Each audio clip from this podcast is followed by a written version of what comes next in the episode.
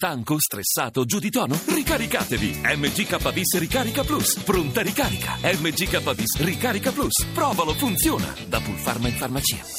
Voci del mattino.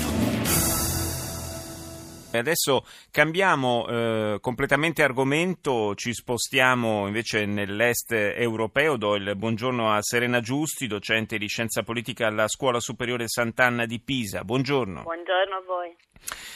Due, due, eventi, diciamo. Partiamo da quello eh, mediaticamente più spettacolare, cioè il, eh, il botta e risposta annuale eh, di Vladimir Putin eh, con i cittadini russi. Eh, ieri anche tantissime le, le domande piovute eh, per, attraverso, attraverso, il web, attraverso sms per il presidente russo.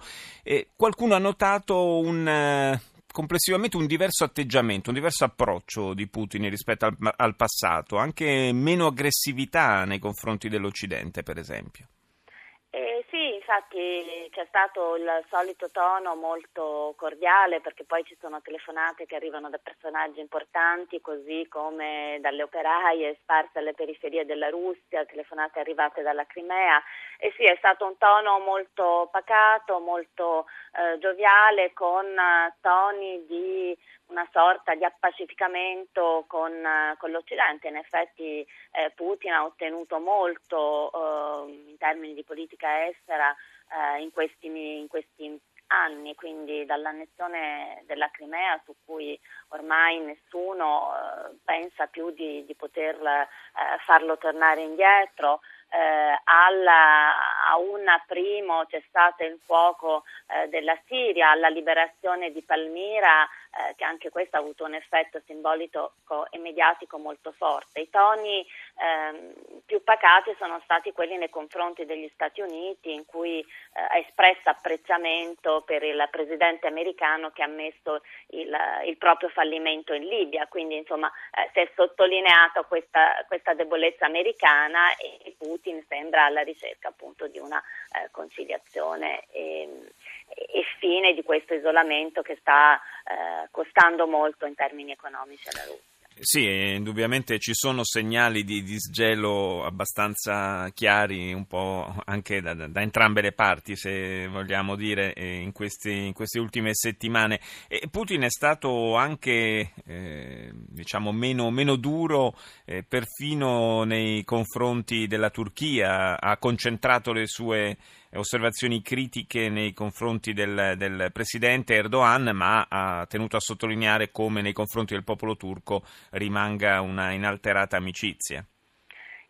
Tra l'altro c'è in atto anche il conflitto nel eh, Nagorno-Karabakh, quindi ehm, insomma ci sono vari scenari caldi in cui però eh, diciamo Putin in questo momento eh, non cerca più uno scontro perché ripeto gli obiettivi eh, che, che, si era posto li, li, ha ottenuti, a questo punto l'obiettivo è quello di, di ricostruire anche le relazioni eh, economiche e di finire un impegno militare che per ora eh, non è stato quello in Siria, almeno eh, oneroso in termini di perdite di vita umana, ma una continuazione anche di, eh, di un impegno militare potrebbe poi avere effetti eh, politici. Quindi in questo momento l'obiettivo eh, di Putin è appunto ri, ricucire tutte queste relazioni, anche perché ci sono insomma, degli obiettivi economici da raggiungere.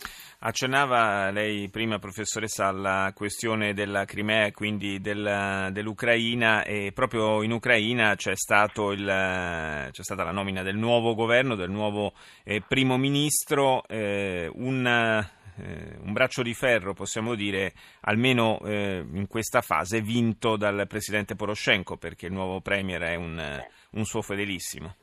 Sì, appunto Groisman, il nuovo primo ministro, un fedelissimo del presidente Poroshenko, quindi questo da una parte eh, noi politologi diremmo che insomma, eh, è un segnale positivo per una stabilità del paese, nel senso che abbiamo un presidente e un, e un primo ministro del, eh, dello stesso schieramento politico, quindi dovrebbe rendere più facile eh, la, la, gestione eh, politica e il, il, governo del Paese.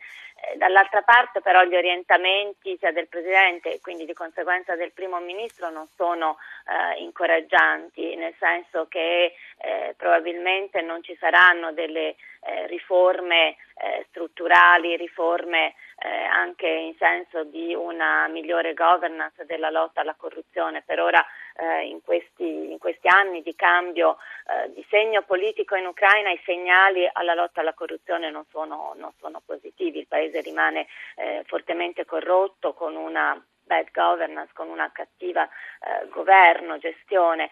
Eh, probabilmente andrà via eh, il ministro delle finanze, la, la, la ministra eh, più eh, diciamo, eh, liberale, anche sostenuta sì. dal, dagli Stati Uniti e questo è un altro segnale eh, che non fa ben eh, sperare per, per, il Paese. Tra l'altro gli aiuti finanziari del Fondo Monetario Internazionale sono, sono, bloccati e, ehm, e, poi tra l'altro insomma, vale anche la pena ricordare questo referendum che c'è stato in Danimarca.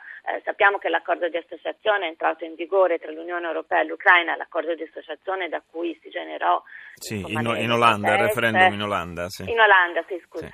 E, e, e, dicevo, questo referendum che, che è stato negativo eh, non ha una, una non potrebbe non avere insomma, anche implicazioni positive per, per il Paese, per il clima di opinione insomma, europeo, significa che questo accordo di associazione eh, probabilmente non è voluto da parte degli europei e comunque se guardiamo alla situazione del Paese, eh, diciamo questo accordo di associazione non ha prodotto mm, eh, grandi, di nuovo significativi cambiamenti certo. e grandi risultati. Questo allineamento verso l'Unione Europea eh, non è determinante e si vede anche che alla fine la questione ucraina è una questione anche interna, le proteste che ci furono furono proteste contro corruzione malgoverno, però questa situazione non sta cambiando, quindi c'è anche un forte scontento da parte degli ucraini e forse dopo i toni eh, più forti di protesta c'è anche una rassegnazione, così come un po' avviene eh, in Russia in, in questo momento. Grazie alla professoressa Serena Giusti per essere stata nostra ospite.